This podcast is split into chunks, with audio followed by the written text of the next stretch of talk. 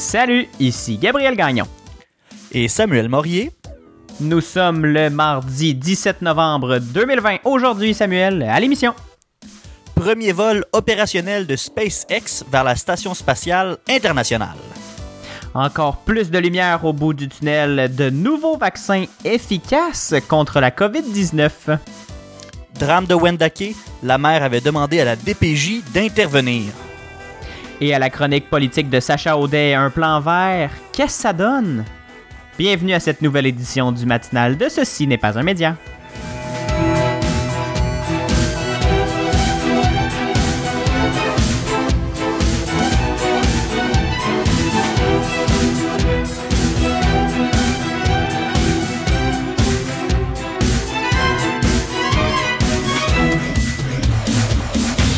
Salut Samuel!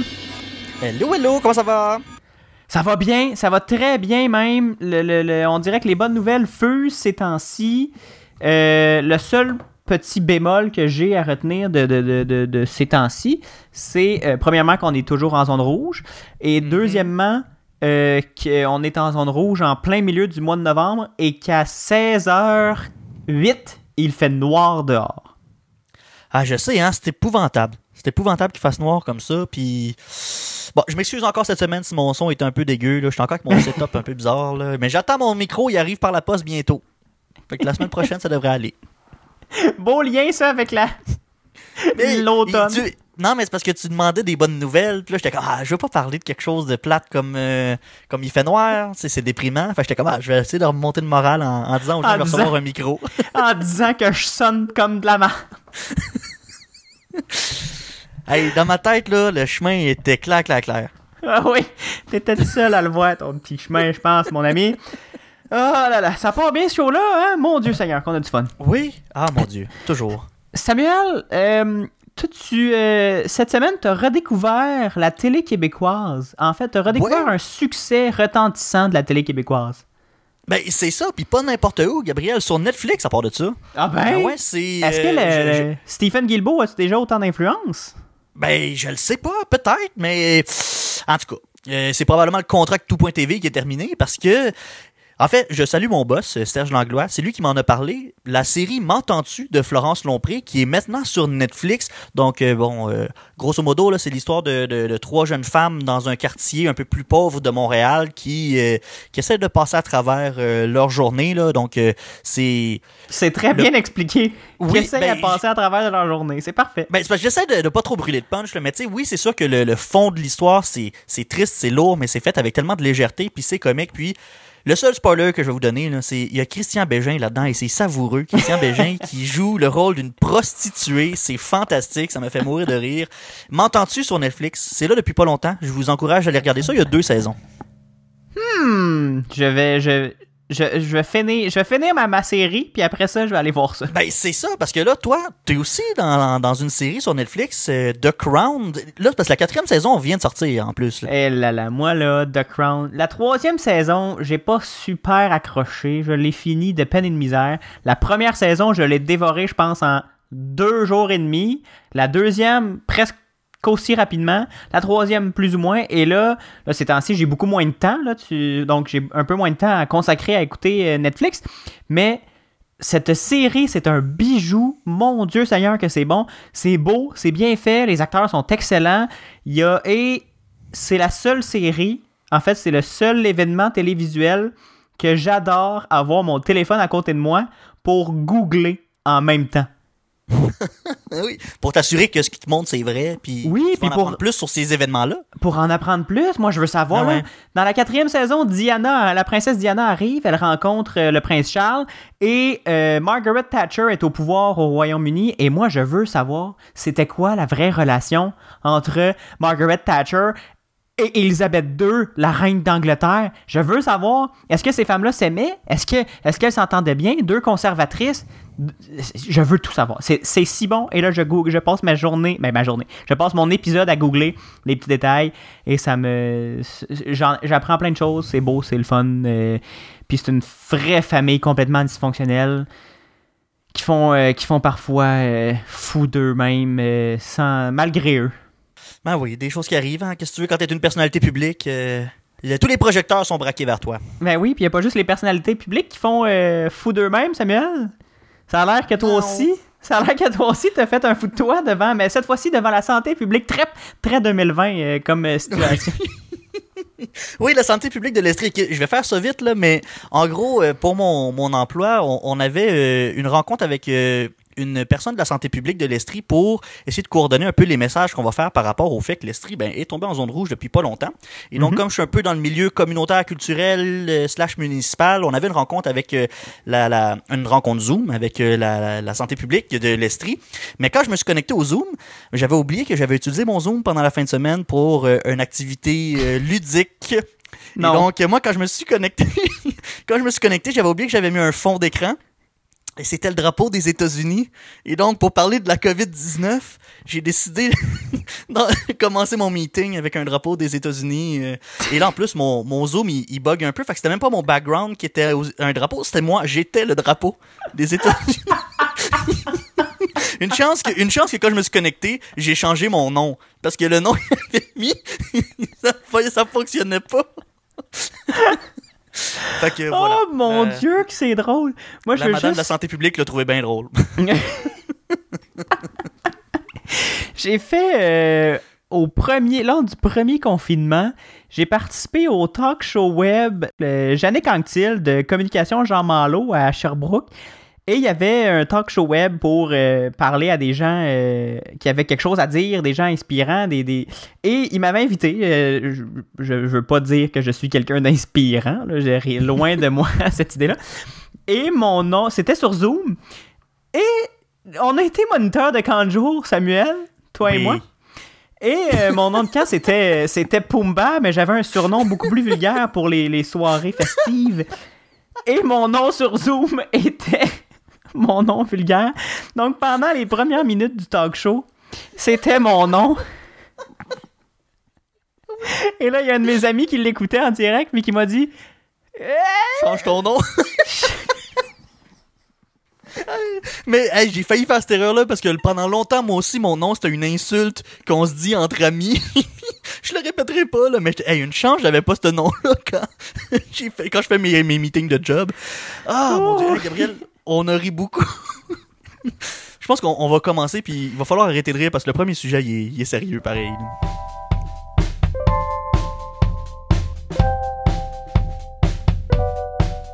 Oh Samuel, on doit reprendre notre sérieux. Par contre, euh, c'est bien beau euh, les noms vulgaires sur Zoom et les erreurs de parcours, mais il y a euh, un morceau important du mouvement euh, hashtag MeToo. Il y a un, épisode important plutôt qui vient de se terminer. Euh, la nouvelle est tombée hier. La Cour suprême du Canada, le plus haut tribunal du pays, a décidé de mettre fin à la demande d'action collective des courageuses qui visaient Gilbert Rozon. En fait, ils ont, la Cour suprême a envoyé une fin de non-recevoir. Effectivement, les courageuses, hein, c'est le nom du groupe de femmes qui estimait avoir été victimes d'un modus operandi créé par Gilbert Rozon et elles l'accusaient de les avoir harcelées ou agressées sexuellement entre 1982 et 2016. Et donc, on, on souhaitait faire une action euh, collective euh, contre le magnat de l'humour pour obtenir un dédommagement de 10 millions de dollars. En, euh, C'était seulement des, des sommes punitives là, à ce moment-là. Et après deux ans de procédure, bon, ben, on a même vécu un revers en cours d'appel et c'est maintenant au, cours de la, au tour de la Cour suprême d'invalider la demande d'action collective et ça confirme même le jugement de la Cour d'appel. À ce moment-là, la Cour d'appel avait jugé que les femmes n'avaient pas assez de points en commun. Oui, elles ont tous vécu des situations dont la nature des gestes varie, mais elles- ils- ces gestes-là varient grandement. Chez certaines, c'est arrivé seulement une fois, chez d'autres, c'était des, des, des gestes qui sont arrivés à plusieurs reprises sur une période qui s'étend quand même sur 34 ans. Donc, c'est difficile de trouver des points communs, puis effectivement dire que c'était un modus operandi. Donc, on on pouvait pas dire qu'elles ont subi le même préjudice puisqu'elles ont chacun leur propre, leur chacune leur propre trame factuelle. Froidement, Samuel, là, euh, objectivement, selon les yeux de la Cour, en fait, euh, il résume ça, on pourrait résumer ça à c'est pas, c'est pas juste pour rire qu'il a instauré un, un système, euh, une façon de faire systématique pour que Gilbert Rozon puisse agresser ces femmes-là ou euh, violer ces femmes-là. Les femmes là, à ce moment-là, les femmes auraient pu poursuivre juste pour rire en, en- Mhm. en action collective, mais là, c'est un individu qui, qui pose des actions qui, qui sont dans le code criminel et pas au civil. Donc, le, le- c'est beaucoup plus nébuleux. Puis la Cour, justement, a dit non, on peut pas, on peut pas créer ce, ce genre de précédent-là. Parce que c'est, le, c'est Ben, ce que la Cour suprême fait. Là. C'est ça, parce que c'était une cause qui était hautement symbolique. On avait beaucoup d'attentes envers cette cause-là, mais le tribunal, comme tu l'as dit, le traite comme une cause de tribunal. On en- on- on n'a que faire de la symbolique de tout ça, parce que oui, euh, c'était très, très fort de symbolique, et évidemment, la décision, ben, ça a été reçu comme une gifle pour les plaignantes et les victimes d'agressions sexuelles. On sent qu'on n'a pas été écouté, mais tu l'as dit, Gabriel, c'était un individu qui était visé par l'action collective, et ça, c'est une première du genre au pays. C'est la première fois qu'une demande d'action collective vise une seule personne sans le rattacher à une entreprise ou une organisation. Et euh, donc, on a décidé de de ba- pas balayer ça du revers de la main, mais on, on a décidé de passer outre ça. Et par contre, le fait qu'on n'autorise pas une action collective, ben ça on n'empêche pas non plus les plaignantes de faire des poursuites au civil de façon individuelle, mais ça devient un peu plus compliqué parce que bon, des procédures comme ça, c'est coûteux, c'est pas tout le monde qui a le temps et les moyens de s'embarquer là-dedans. Mais euh, ce qu'il faut retenir, c'est que la Cour suprême a décidé d'invalider la demande d'action collective qui visait Gilbert Rozon. Gilbert Rozon qui est toujours euh, dans un procès criminel. Il attend son verdict dans les prochaines semaines. Les plaidoiries se sont terminées la semaine dernière. Merci beaucoup, Samuel. Au retour, c'est mission accomplie pour la première mission officielle de SpaceX vers la Station spatiale internationale. Mais juste avant, on écoute une nouveauté, Samuel. C'est tout nouveau, tout chaud, Les Cœurs du Mal, le premier album d'Abil Laïd. Laïd, oui, c'est ça. Le projet musical d'Adib Al-Khalidé. C'est excellent. J'espère que vous allez apprécier autant que j'ai apprécié cette écoute-là. À tout de suite au matinal de Ceci n'est pas un média en balado et à la radio à CFAC.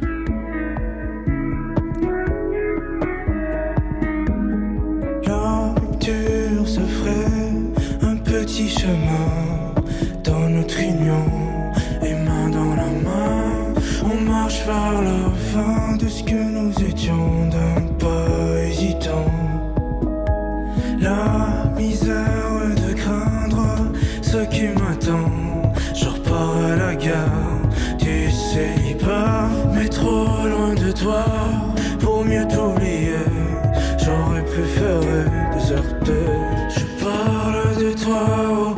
passé, à présent. Je fuis le cœur du mal à mon détriment. Je l'amour, ce n'est pas suffisant pour sauver les amants qui frôlent la démence. Souviens-toi quand on s'est aimé Bien avant que l'on se déteste Je je te promets À la vie, à la mort, je reste Je me relève de notre amour Pour m'effondrer dans la peine Les cœurs du mal se trouvent toujours avant de sombrer dans la haine. Un flot de torrents de toutes nos larmes, nos joies se sont effacées. Il ne reste que les vestiges de nos nombreux vacarmes. À présent, nous voilà naufragés. Et je parle de toi au passé à présent Je fuis le cœur du mal à mon détriment Je t'aime l'amour ce n'est pas suffisant Pour sauver les amants qui frôlent la démence Souviens-toi quand on s'est aimé Bien avant que l'on se déteste Je gueulais, je te promets à la vie, à la mort, je reste, je me relève de notre amour. Pour m'effondrer dans la peine, les cœurs du mal se trouvent toujours. Avant de sombrer dans la haine.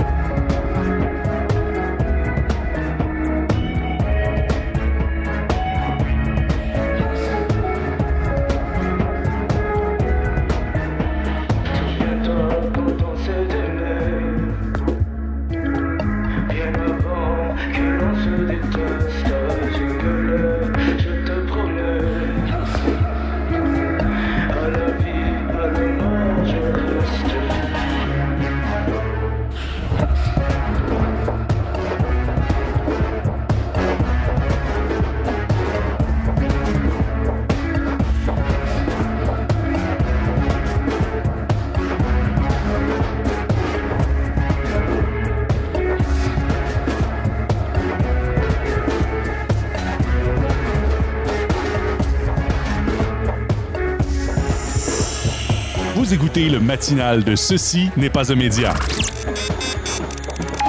Le premier morceau d'Abélaïd qu'on fait écouter euh, ici à Ceci n'est pas un média, en fait, c'est tout nouveau, c'est normal que ce soit le premier morceau, mais Adib Khalidé qui fait le saut en musique, euh, ça a surpris bien des gens, mais euh, il y a du talent, Adib. Beaucoup de talent en humour et en musique.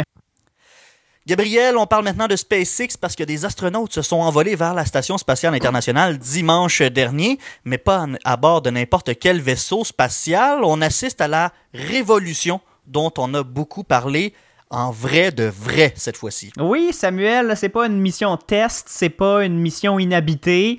Trois astronautes américains, trois astronautes américains et un japonais ont décollé dimanche depuis Cap Canaveral en Floride. Destination, la Station spatiale internationale. Mais le véhicule, une fusée SpaceX, c'est le nouveau moyen de transport de la NASA après neuf ans de dépendance envers la Russie.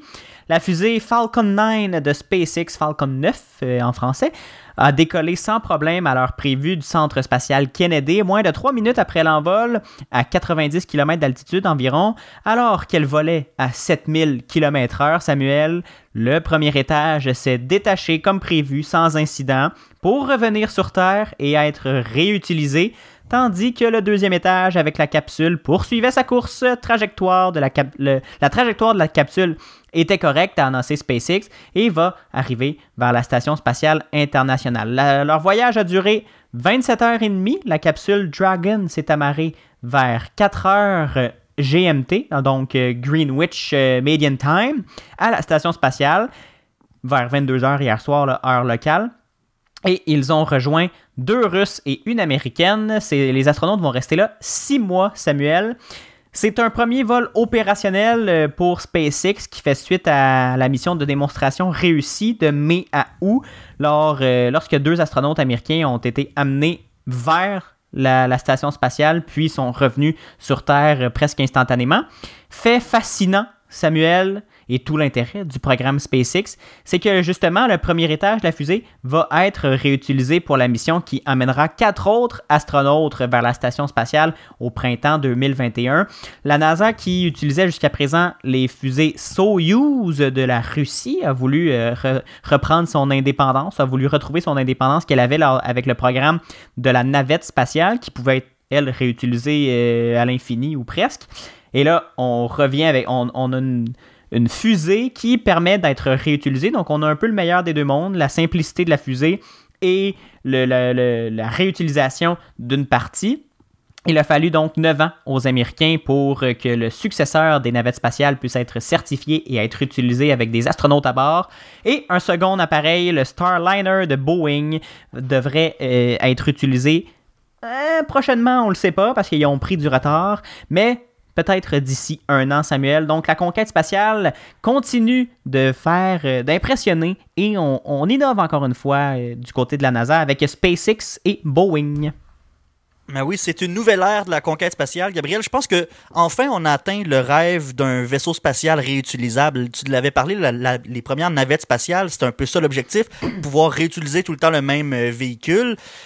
Il y a eu des petits accrochages au, pendant euh, au, cours de, cette aventure-là, mais avec euh, les nouveaux modèles, je pense que là, on, est on, se rapproche beaucoup, beaucoup plus d'un vaisseau qui peut être utilisé très, très souvent. Oui, puis les navettes spatiales, il faut se rappeler qu'ils étaient accrochés euh, pour décoller sur des d'énormes propulseurs qui, eux, ne pouvaient pas être réutilisés. Donc, on utilisait les énormes propulseurs, on les jetait à l'eau, on les ramenait euh, au rivage et euh, c'était merci, bonsoir, et on, en, on construit pour une prochaine. Mais là, la fusée Soyuz, la fusée Falcon 9, on envoie la fusée dans les airs, on jette un bout à l'eau, on reprend le bout et on le raccroche sur la, fusée au prochain départ et on recommence. On peut faire ça, je sais pas combien de fois, mais on peut le faire plus souvent. C'est fantastique euh, l'innovation qu'il y a dans l'aérospatial, Gabriel. Pour vrai, moi, ça, me fascine au plus haut point. Je veux aussi partager, euh, je vais aussi partager sur euh, la page Facebook de l'émission Samuel les photos qui ont été prises de l'équipage, qui sont, qui montrent toute l'innovation et le côté euh, presque science-fiction de ce projet spatial-là. De Mais ben oui, on dirait quasiment des photos qui sont tirées du film Interstellaire. C'est débile. C'est très beau. à Gabriel, on va aller prendre une courte pause là, de quelques minutes si vous nous écoutez à la radio, quelques secondes en balado. Au retour, je vous fais notre traditionnel bloc sur la COVID-19. Restez là. Vous méritez des explications, mais vous méritez aussi d'être divertis. Réécoutez la musique diffusée à l'émission grâce aux playlists Spotify et Apple Music. Écoutez-les au ceci n'est pas un média.com par oblique musique.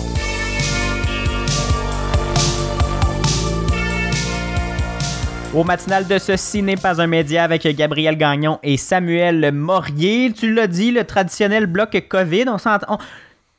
Ces temps-ci, on dirait que ça pourrait ne pas euh, inciter les gens à rester, mais je vous jure que vous voulez rester parce que Samuel, cette semaine, tu t'intéresses aux États-Unis. On en parle depuis longtemps, depuis plusieurs mois même. Les États-Unis retiennent l'attention euh, beaucoup euh, durant cette pandémie. Non seulement les États-Unis qui sont l'épicentre de cette épidémie de coronavirus, mais ça semble pas vouloir s'améliorer. Et pour en ajouter une couche, l'actuel président ne semble pas trop préoccupé par la situation, Samuel.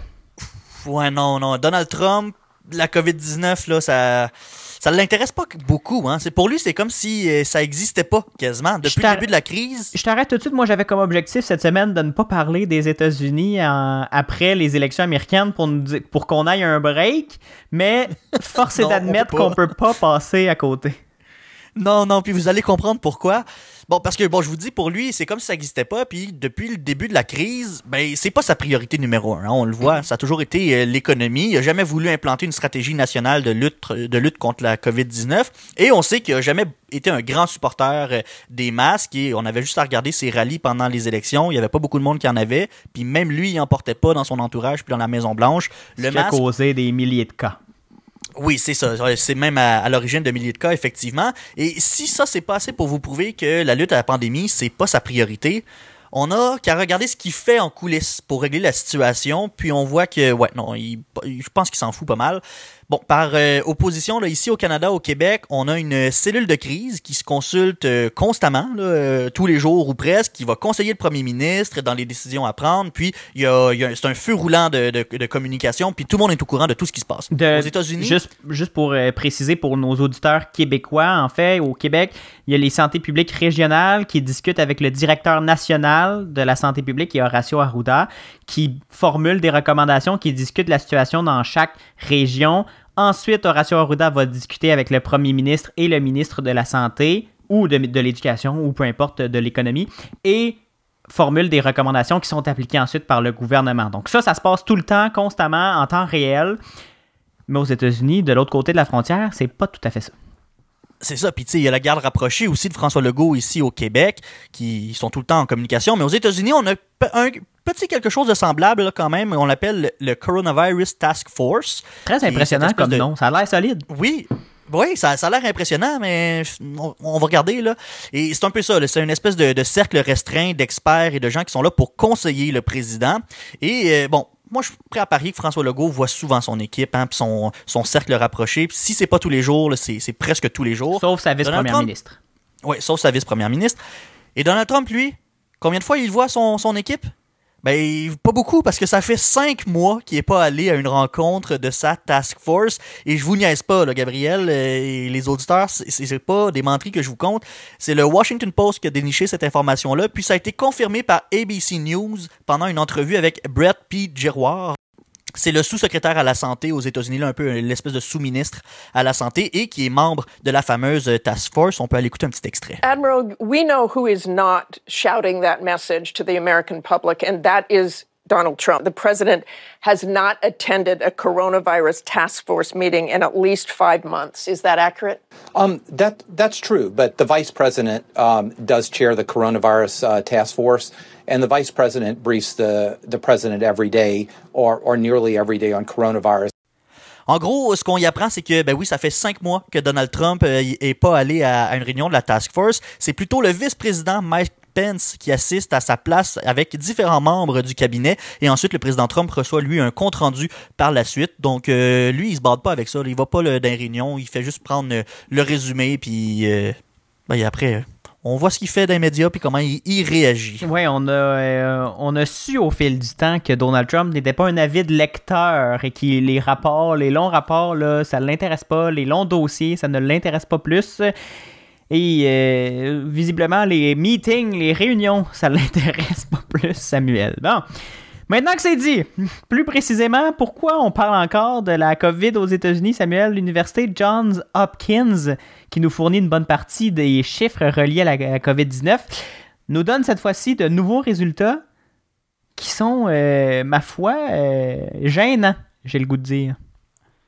Un million de nouveaux cas en une semaine, Gabriel. Un million, peux-tu croire ça? Ça n'a aucun sens.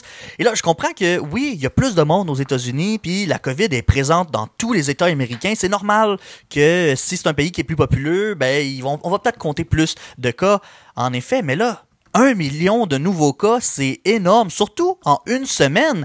Et avec ces données-là, ces nouvelles données-là, les États-Unis viennent de franchir la, base, la barre des 11 millions de cas.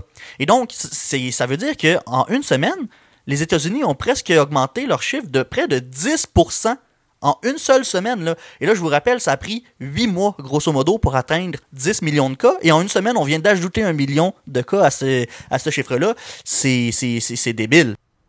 Samuel, les chiffres en nombre absolu sont impressionnants, mais en nombre relatif sont tout aussi impressionnants. En date du 17 novembre 2020, le Canada compte 846 cas par 100 000 habitants et les États-Unis en comptent 3549 par 100 000 habitants.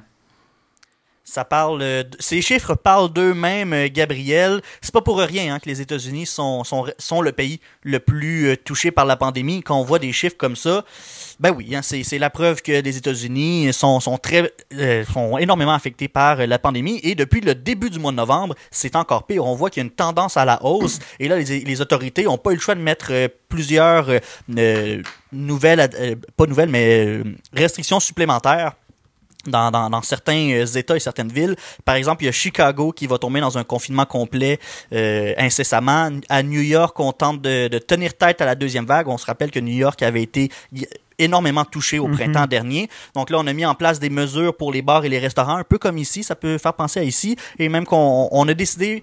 Ben ça, New York, ça ressemble beaucoup à ce qui se fait au Québec, là, des mesures pour les bars et les restaurants, mais les écoles qui vont pouvoir rester ouvertes. Et à plus long terme, on voit d'autres problèmes avec cette pandémie-là parce que euh, avec le refus de Donald Trump d'amorcer une transition avec la prochaine administration, il y a Joe Biden et son équipe qui peuvent pas avoir accès à des informations qui vont qui sont cruciales pour la lutte contre la pandémie. Ils peuvent même pas aller consulter le Dr Fauci, l'immunologiste en chef des États-Unis, et donc ça va probablement compliquer la transition et ça va compliquer le- le- la lutte à la pandémie quand Joe Biden et son équipe vont, commencer, vont rentrer en fonction en janvier. Et de son côté, Donald Trump a promis cependant qu'il allait avoir un vaccin qui, allait commencer à être distribué bientôt aux Américains.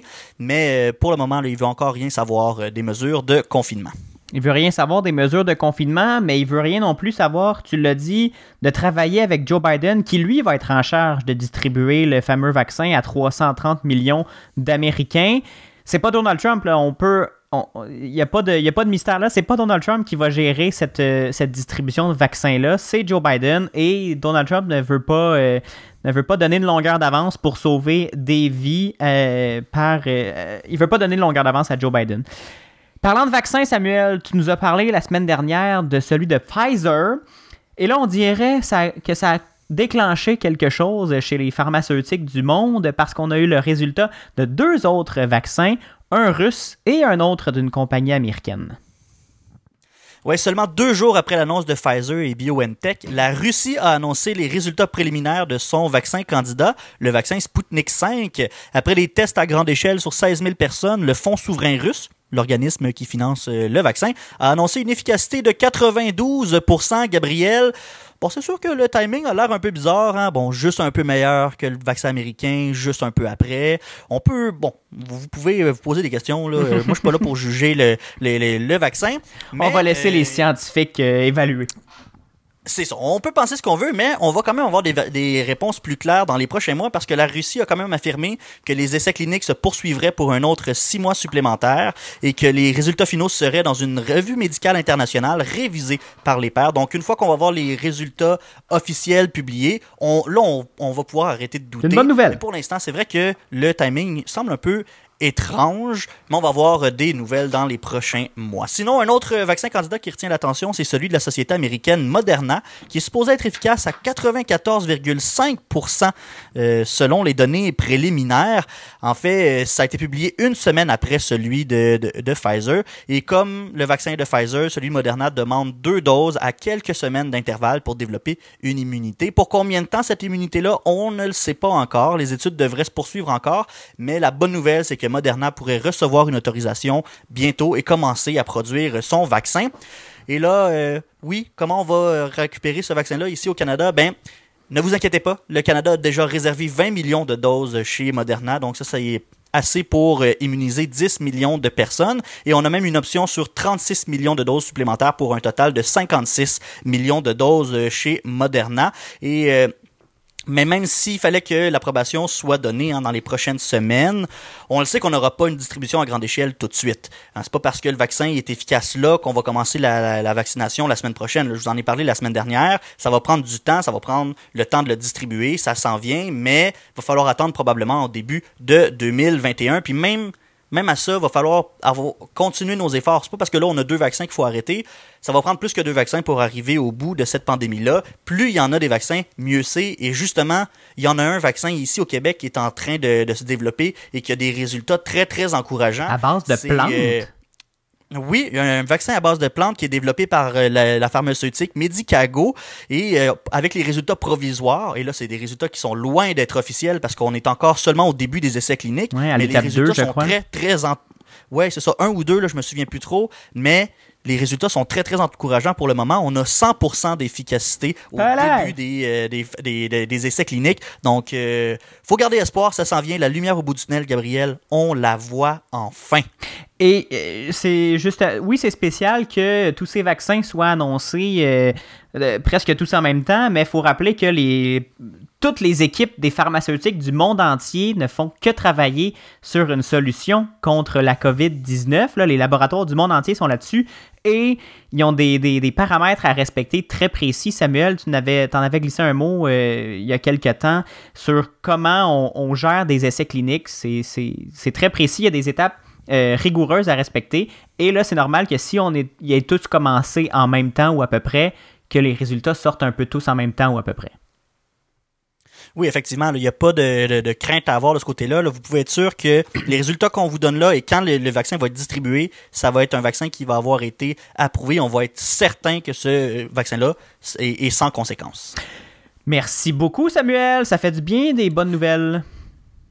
Ben oui, ben ça me fait plaisir. Gabriel, Prochain sujet, on revient au Québec.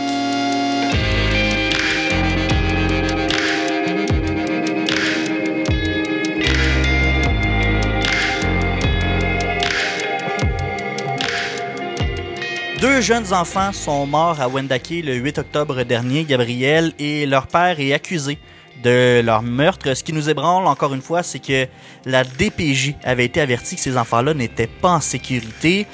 Est-ce que là, je vais te demander de, nous refaire un peu le fil des événements pour, pour qu'on comprenne ce qui s'est passé? Oui, Samuel, la petite communauté de Wendake, une réserve autochtone en banlieue de Québec, s'est réveillée dimanche euh, le 8 octobre dernier dans la stupeur et l'incompréhension. Euh, après la mort de deux garçons de, de 2 et 5 ans, et tout porterait à croire à ce moment-là qu'il s'agissait en effet d'un double meurtre. C'est la Sûreté du Québec qui mène euh, l'enquête. Elle refusait à ce moment-là de confirmer, de confirmer qu'il s'agissait d'un drame familial. Les corps ont été retrouvés dans une résidence de la chef Nicolas Vincent, puis au petit matin, un homme de 30 ans s'est livré à la police de Québec. Une église euh, s'érige à quelques dizaines de mètres du logement où, les corps des enfants ont été retrouvés. Des voisins sont venus spontanément déposer des peluches. Plusieurs enfants, des amis des petites victimes se sont succédés pour leur rendre hommage, pour pleurer leur décès. Évidemment, Samuel, le drame euh, a touché tout le monde à Wendake, tout le monde au Québec des enfants, ça touche directement au cœur, comme, mhm, ben comme disaient les résidents. Le grand chef a même reçu euh, le, jour même un appel du nouveau ministre responsable des Affaires autochtones au Québec, Yann Lafrenière. Québec a d'ailleurs offert de l'aide pour des services psychologiques. Un drame qui touche des enfants comme ça, euh, ça vient toucher la corde sensible de tout le monde au Québec, là, ça c'est certain.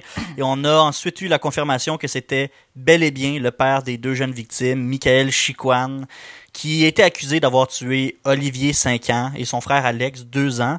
Et pour ajouter au drame, la mère des deux garçons a dévoilé avoir a dévoilé qu'elle avait déjà fait des démarches euh, auprès de la, de la DPJ pour essayer de protéger ses enfants, mais de toute évidence, ces, ces démarches-là n'ont eu les résultats escomptés. Depuis que c'est arrivé, j'évite les médias le plus possible. C'était comme un cauchemar réveillé pour moi. J'avais trop de peine.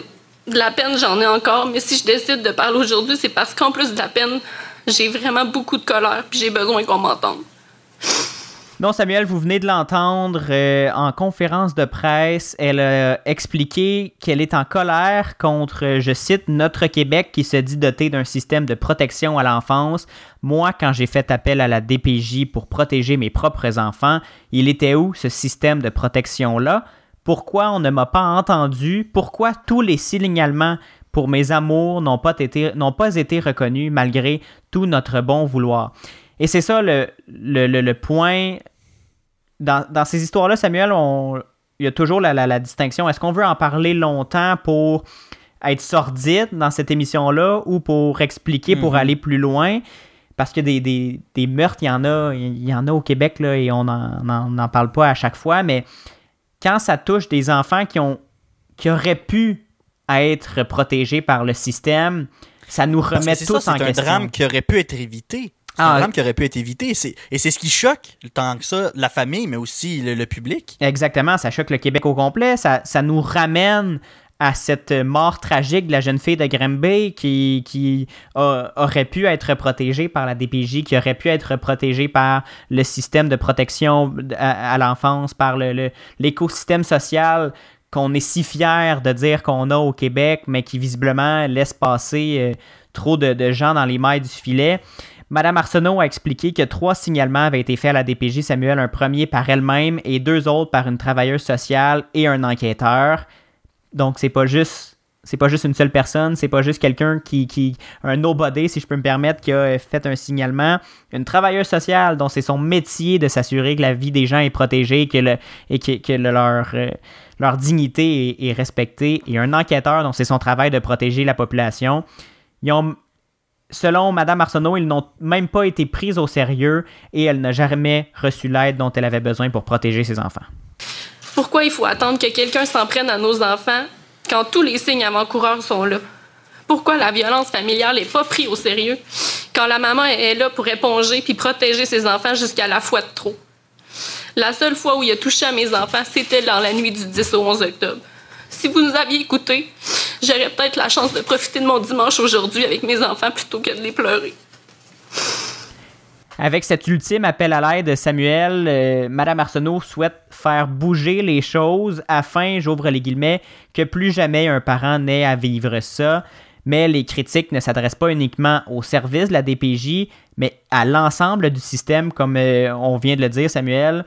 Selon elle, le système est complètement défaillant parce qu'au fond, ce qu'on reproche, c'est que quand on décide de parler, on s'attend à être entendu maintenant et à recevoir de l'aide maintenant, pas à tomber sur une énième liste d'attente qui n'a pas de sens.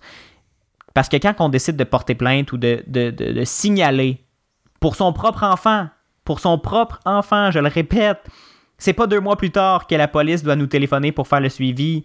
La violence, ça prend pas de congé, Samuel. C'est 24 heures sur 24, 365 jours par année. Et c'est ça, c'est la mère qui l'a dit. Et elle l'a appris à ses dépens, aux dépens de, ses, la vie de ses propres enfants. La conférence de presse était brise-cœur. Samuel était crève-cœur. La mère a perdu ses enfants et fait visiblement le deuil devant tout le Québec de ces, de, euh, deux adorables enfants, de ces deux petits garçons. Et euh, de un, on, on aimerait lui souhaiter euh, le, le meilleur possible dans, dans les circonstances. Et euh, je crois que le, le- le- c'est un autre, un autre choc pour notre, notre Mhm. conscience collective. Est-ce qu'on est, qu'on est capable de protéger nos enfants au Québec, Samuel? Ouais, c'est des questions qu'on se pose de plus en plus. On dirait que c'est c'est pas la première fois que la DPJ euh, elle échappe euh, à drop the ball, comme on dit en, en anglais. Hein. Euh, je sais pas trop. Écoute, il va falloir qu'on ait une bonne réflexion, le gouvernement ait une bonne réflexion sur ce système-là. Puis, comme tu l'as dit, nos pensées vont euh, à la famille, aux amis de, la famille des victimes. Euh, C'est un, drame qui est inhumain, puis qui, nous fait tous, tous réagir. Gabriel, on va aller prendre une pause, on va aller se remettre de nos émotions. On s'en va écouter euh, Ride sous les néons par Caracol et par la suite, c'est la chronique politique de Sacha. Il vient nous parler du plan vert. Qu'est-ce que c'est ça, le plan vert, mais surtout, qu'est-ce que c'est ça, un plan politique? On écoute Sacha Audet au retour.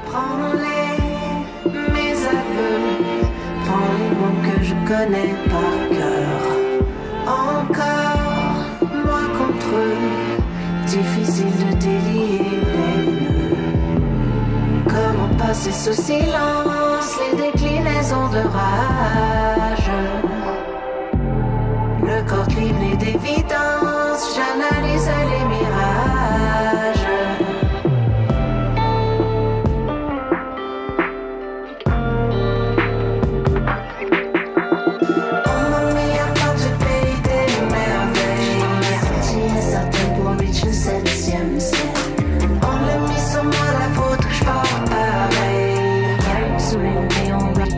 ride sous les néons,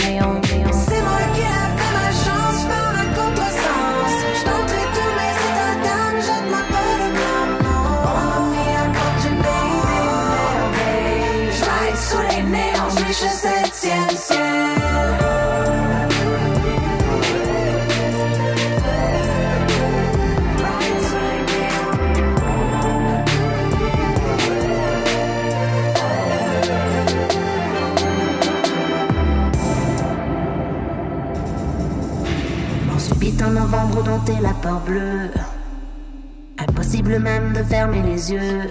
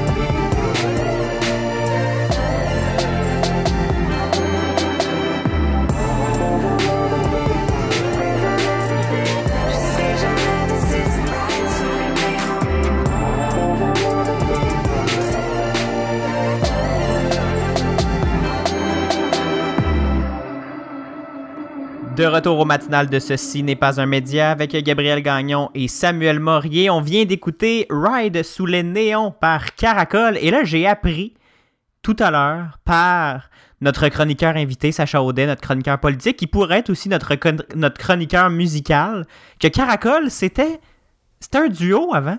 Ah oui. bonjour. Sacha. T'étais caché où avant pour pas savoir ça? Ben, premièrement, bonjour, Sacha. Bonjour. Mais c'était quoi le duo? Euh, C'est Dob- Doba Caracol. Mais là, c'est juste rendu Caracol. Parce que Doba est parti. Ah, on le salue. Bonjour Doba. ben, on en apprend tous les jours. Moi, j'étais pas au courant. Mais Ride sous les néons par Caracol, c'était bien bon. Actualité politique. Si j'avais les ailes d'un ange, je partirais pour Québec. Avec Sacha Audet. Sacha Audet, chroniqueur politique, euh, vous le connaissez euh, maintenant très bien. Sacha, il y a eu une grosse nouvelle qui a été euh, présentée par le gouvernement, en fait, qui est, qui est sortie dans les médias la semaine dernière Mhm. et qui a été officialisée hier matin. la CAQ dévoile finalement son plan vert et son plan pour réduire les émissions de gaz à effet de serre au Québec. Ben oui, qui arrive juste à temps pour l'ultimatum 2020 de Québec solidaire. Ah non, c'était annulé. Euh, Petite blague en, en commençant. Ben oui, on a appris euh, ce samedi que euh, c'était la fin pour les voitures es- à essence neuve euh, pour les Québécois en 2035. Oui, on les- entend les- déjà. euh, les, les, les, les, autos neuves, là, on peut- va pouvoir quand même Mhm. vendre notre voiture euh, usagée. Moi, je peux Ben je oui, pouvoir vendre ben ma oui. Corolla à essence. là. Ben oui, c'est pas la fin des voitures de collection d'ailleurs. On va encore pouvoir euh, les échanger et les immatriculer pour encore quelques années. Mais euh, c'est pas c'est pas que ça, son plan vert à la CAC. on leur a reproché, particulièrement pendant la campagne de 2018, de pas avoir de plan. Euh, ils ont fait le devoir. Ils se sont. euh, en fait, ils ont poursuivi le plan, euh, le plan vert du Québec, qui existe déjà depuis plusieurs années. Euh, on a signé l'accord de Paris. En fait, euh, je ne sais pas si le Québec l'a signé officiellement, mais le Canada l'a fait. Mhm. On s'est engagé à réduire de 37,5% nos émissions par rapport à l'an 1990, Ce qui est comme plusieurs pays l'ont fait. Ce qui est beaucoup. Oui, c'est ambitieux quand beaucoup. même comme projet. On devait être rendu à 20 cette année, en 2020. Euh, mais de, 97, euh, de 90 à 2017, on a seulement réduit nos émissions de 9 Fait que, oh, il, en reste, il en reste quand même pas mal à faire. Il y a une petite marge là, entre le 9 et le 37. Puis d'ailleurs, on a même augmenté nos émissions dans un secteur, vous le devinerez, le transport. Ah. Euh, on a augmenté nos émissions de 90 à 2017 de 23% dans ce secteur-là, Eh alors là que là. dans tous les autres secteurs, on a réduit. Les VUS. Donc, Les VUS, euh, les camions, euh, les gens qui habitent plus loin. On a Mm. constaté sur cette période-là que les gens ils s'installent en banlieue, ils ont quand même besoin d'une voiture pour aller faire leurs emplettes, pour aller Mhm. travailler. Il y a eu le, tra- le télétravail à travers tout ça, mais euh, ça règle pas ça règle pas ça. Puis en plus, on commande plus de trucs sur Amazon. Puis ça vient en camion, les, les beaux petits colis qu'on reçoit de les internets. Je voulais. euh, ben, on pourrait parler du plan, puis honnêtement, il y a plein de gens super compétents qui l'ont fait dans les médias, mais je voulais vous expliquer c'est quoi un plan? Qu'est-ce que ça donne? C'est vrai, ça. On, on parle tout le temps de plan d'action, de politique québécoise, de plan national, mais on on s'est jamais attardé sur C'est- devenu comment une- ça fonctionne? C'est devenu un peu une expression galvaudée aussi. Là. Euh, on se souvient de Justin Trudeau qui dit J'ai un plan, nous avons un plan dans ces dernières élections. Puis finalement, Mhm. juste répéter le fait d'avoir un plan, c'est pas nécessairement avoir un plan non plus. Ouais. C'est- quoi un plan? Ben, quand, quand Justin Trudeau dit en élection qu'il y a un plan, OK, mais quand un ministre dit qu'il y a un plan, c'est pas la même chose. Euh, je vais vous réexpliquer un peu la base de notre système là, pour mieux euh, pour que mieux pénétrer vos esprits euh, de- avec mes connaissances. Au fond, euh, au fond, quand, quand, tu, quand tu formes le gouvernement pour un parti, tu peux nommer des ministres. Donc, euh, ce qu'on voit à la sermentation, euh, François Legault qui dit euh, à ses députés, euh, il y en a 76, il y en a à peu près 30 pour devenir ministre. C'est quoi la différence entre être ministre et député? Ben, tu es encore, parlementaire. Tu peux voter des lois, euh, tu peux. euh, ben, tu représentes tes citoyens de ta circonscription. Mais quand tu es ministre, tu diriges un ministère, évidemment. Puis tu contrôles son budget. Donc, tu as des pouvoirs. Tu peux, euh, comme ministre, tu, tu décides du budget, tu peux créer des programmes, puis tu peux, euh, tu peux décider comment ils fonctionnent ces programmes-là. Puis comment ça marche des programmes? Ben, c'est avec des plans. Donc, euh, disons, je, Tu peux pas. je récapitule. Tu peux aussi. en fait, tu es aussi imputable de, de- de l'application Mhm. de ces plans-là puis la gestion de ces, de ces programmes-là. Exactement. C'est aussi la différence. Exactement. D'où l'intérêt d'avoir, d'avoir un plan. Donc, disons, je suis ministre de mon appartement. Je contrôle un budget. Si j'ai un gros budget, je peux me payer un 4,5 comme euh, le ministère de la Santé. Ou si j'ai un plus petit budget comme le ministère de la Culture, ben, je vais probablement habiter dans un 1,5. J'aime l'image. C'est moi le ministre qui décide comment est-ce que ce budget-là est contrôlé. Disons que euh, je trouve que je paye trop cher d'hydro. Ben, je vais mettre un plan pour diminuer ma consommation d'électricité. Appelons ça le plan pour une facture d'hydro plus légère. Donc, dans ce plan-là, je vais me fixer des objectifs.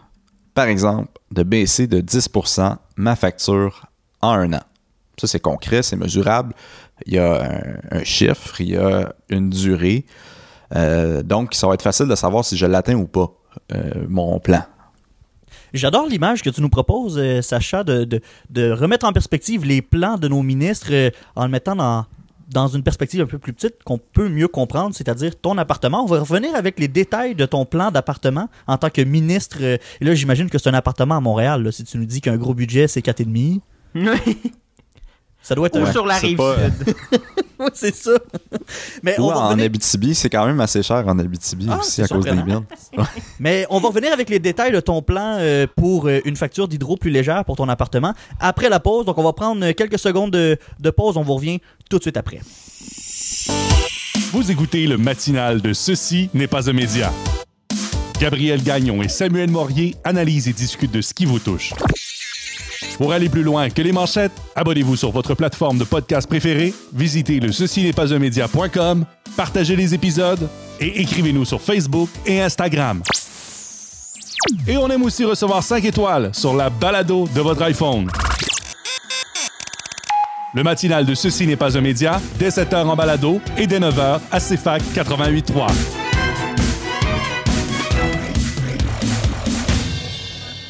Vous écoutez le matinal de Ceci n'est pas un média avec Gabriel Gagnon, Samuel Morier et Sacha Audet, notre chroniqueur politique, qui nous explique aujourd'hui c'est quoi ça, un plan? Quand les politiciens nous disent j'ai un plan, qu'est-ce que c'est exactement? Et là, pour les biens de la course, on parlait du plan, dans- euh, du plan vert du Québec qui a été proposé par la CAQ. Et pour euh, nous mettre ça en image, tu nous as proposé l'exercice suivant. Il fallait imaginer que tu étais le ministre de ton appartement et que tu avais un plan pour une facture d'hydro plus légère. Je te laisse aller avec les détails de ton plan, Sacha.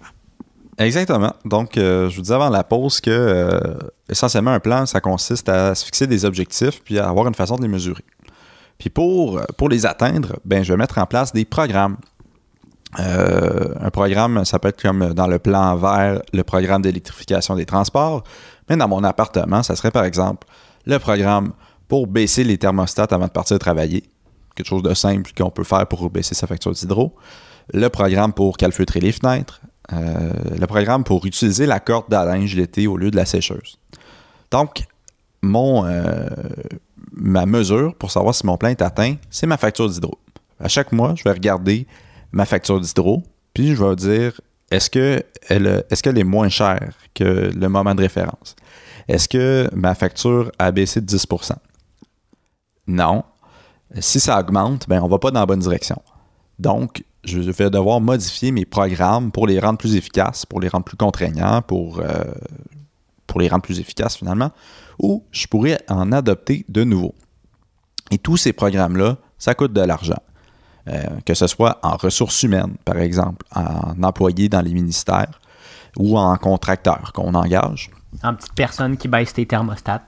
en petite personne qui baisse les thermostats ou euh, en, en mes parents qui viennent m'aider à mettre euh, du saran wrap dans mes fenêtres.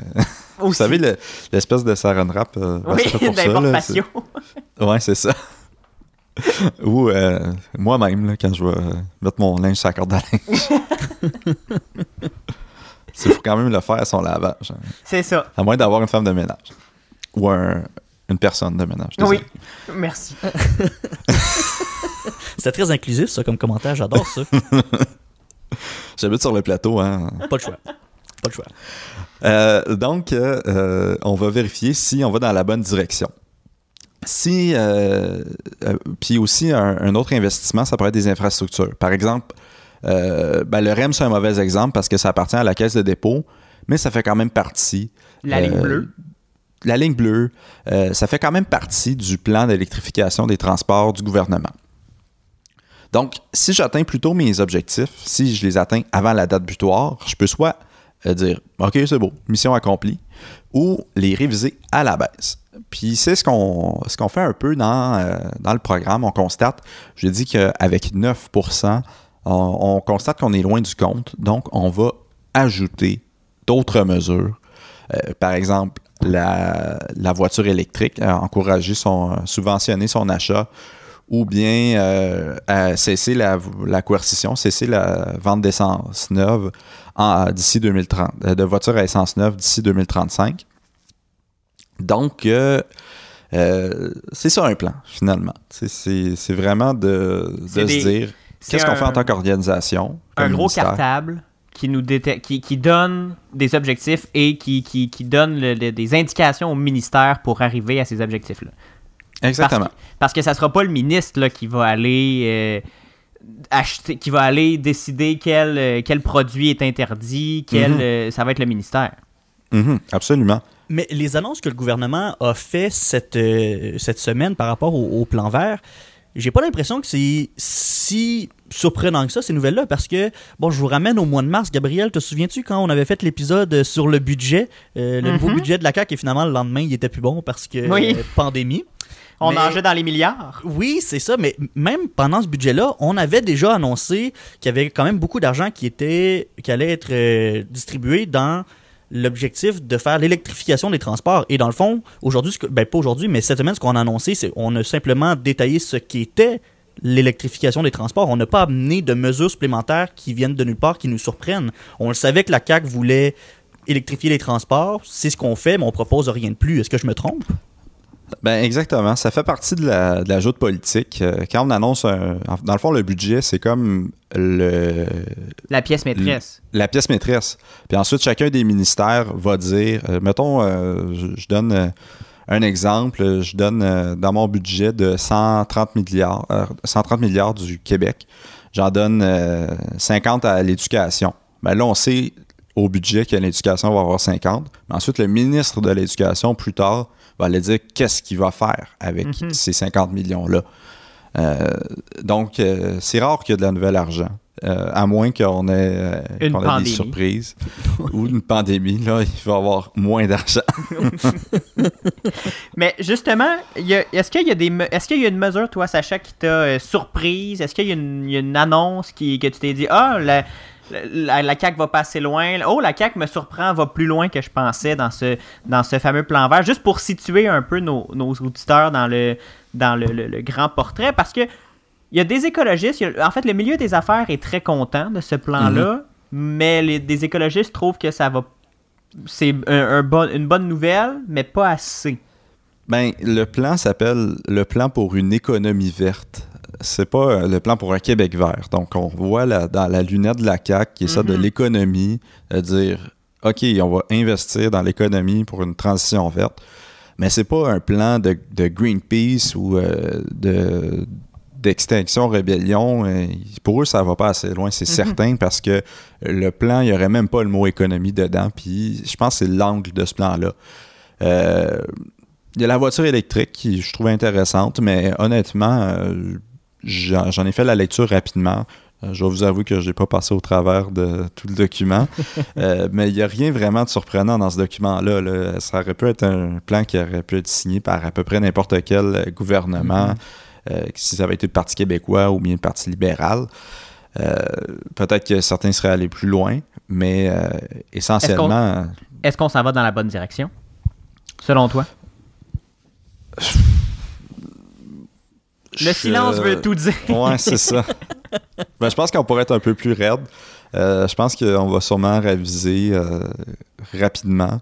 Euh, mais est-ce que est-ce qu'on aurait pu faire plus tôt? Je pense aux gouvernements qui se sont succédés dans les années 2010, on savait, puis même dans les années 90, on savait là, que les changements climatiques, ça allait bouleverser nos vies. Puis on n'a rien fait. fait que, est-ce qu'on pourrait en faire plus? Certainement. Euh, Est-ce qu'en pleine pandémie, ben, est-ce qu'un gouvernement de la CAQ en ferait plus? Pas vraiment, parce que euh, leur priorité, c'est vraiment l'économie. Donc, euh, voilà. Reste à voir si ça sera assez pour atteindre l'objectif de 2030, 2035, 2030 C'est- 2035. c'est- De 2035, on va voir, hein, mais j'ai un peu l'impression comme toi que Sacha qu'on va devoir ajouter quelques mesures supplémentaires pour atteindre cet objectif. Et juste euh, pour conclure, le gouvernement d'ailleurs n'a pas fermé la porte à bonifier le- le- ce plan-là au fil des années, ce qui n'est pas, ce qui est pas une mauvaise chose. Absolument. Puis c'est un gouvernement qui gouverne avec les sondages. Donc, euh, on verra. Oui, qui, qui suit le, le vent de la population. Merci beaucoup, Sacha. Plaisir. Samuel, c'est ce qui conclut cette édition du 17 novembre 2020 du matinal de Ceci n'est pas un média. Merci beaucoup d'avoir été là. On remercie aussi, bien sûr, Sacha Audet d'avoir participé à cette émission comme chroniqueur politique. Ben, merci beaucoup, Gabriel, et merci à toi également d'avoir été euh, fidèle au poste comme à chaque mardi. Et on se retrouve la semaine prochaine, 7h en balado, 9h à la radio au CFAC 88.3 à Sherbrooke. Et bien sûr, on, on se rejoignez-nous sur la, la page Facebook de l'émission, sur le compte Instagram CNPUM en bas balado et visitez notre site web ceci n'est pas un média.com pour écouter toute la musique diffusée et pour réécouter nos épisodes. Samuel, je te souhaite une bonne semaine. On se parle la semaine prochaine. Ben oui, absolument. Salut! Salut!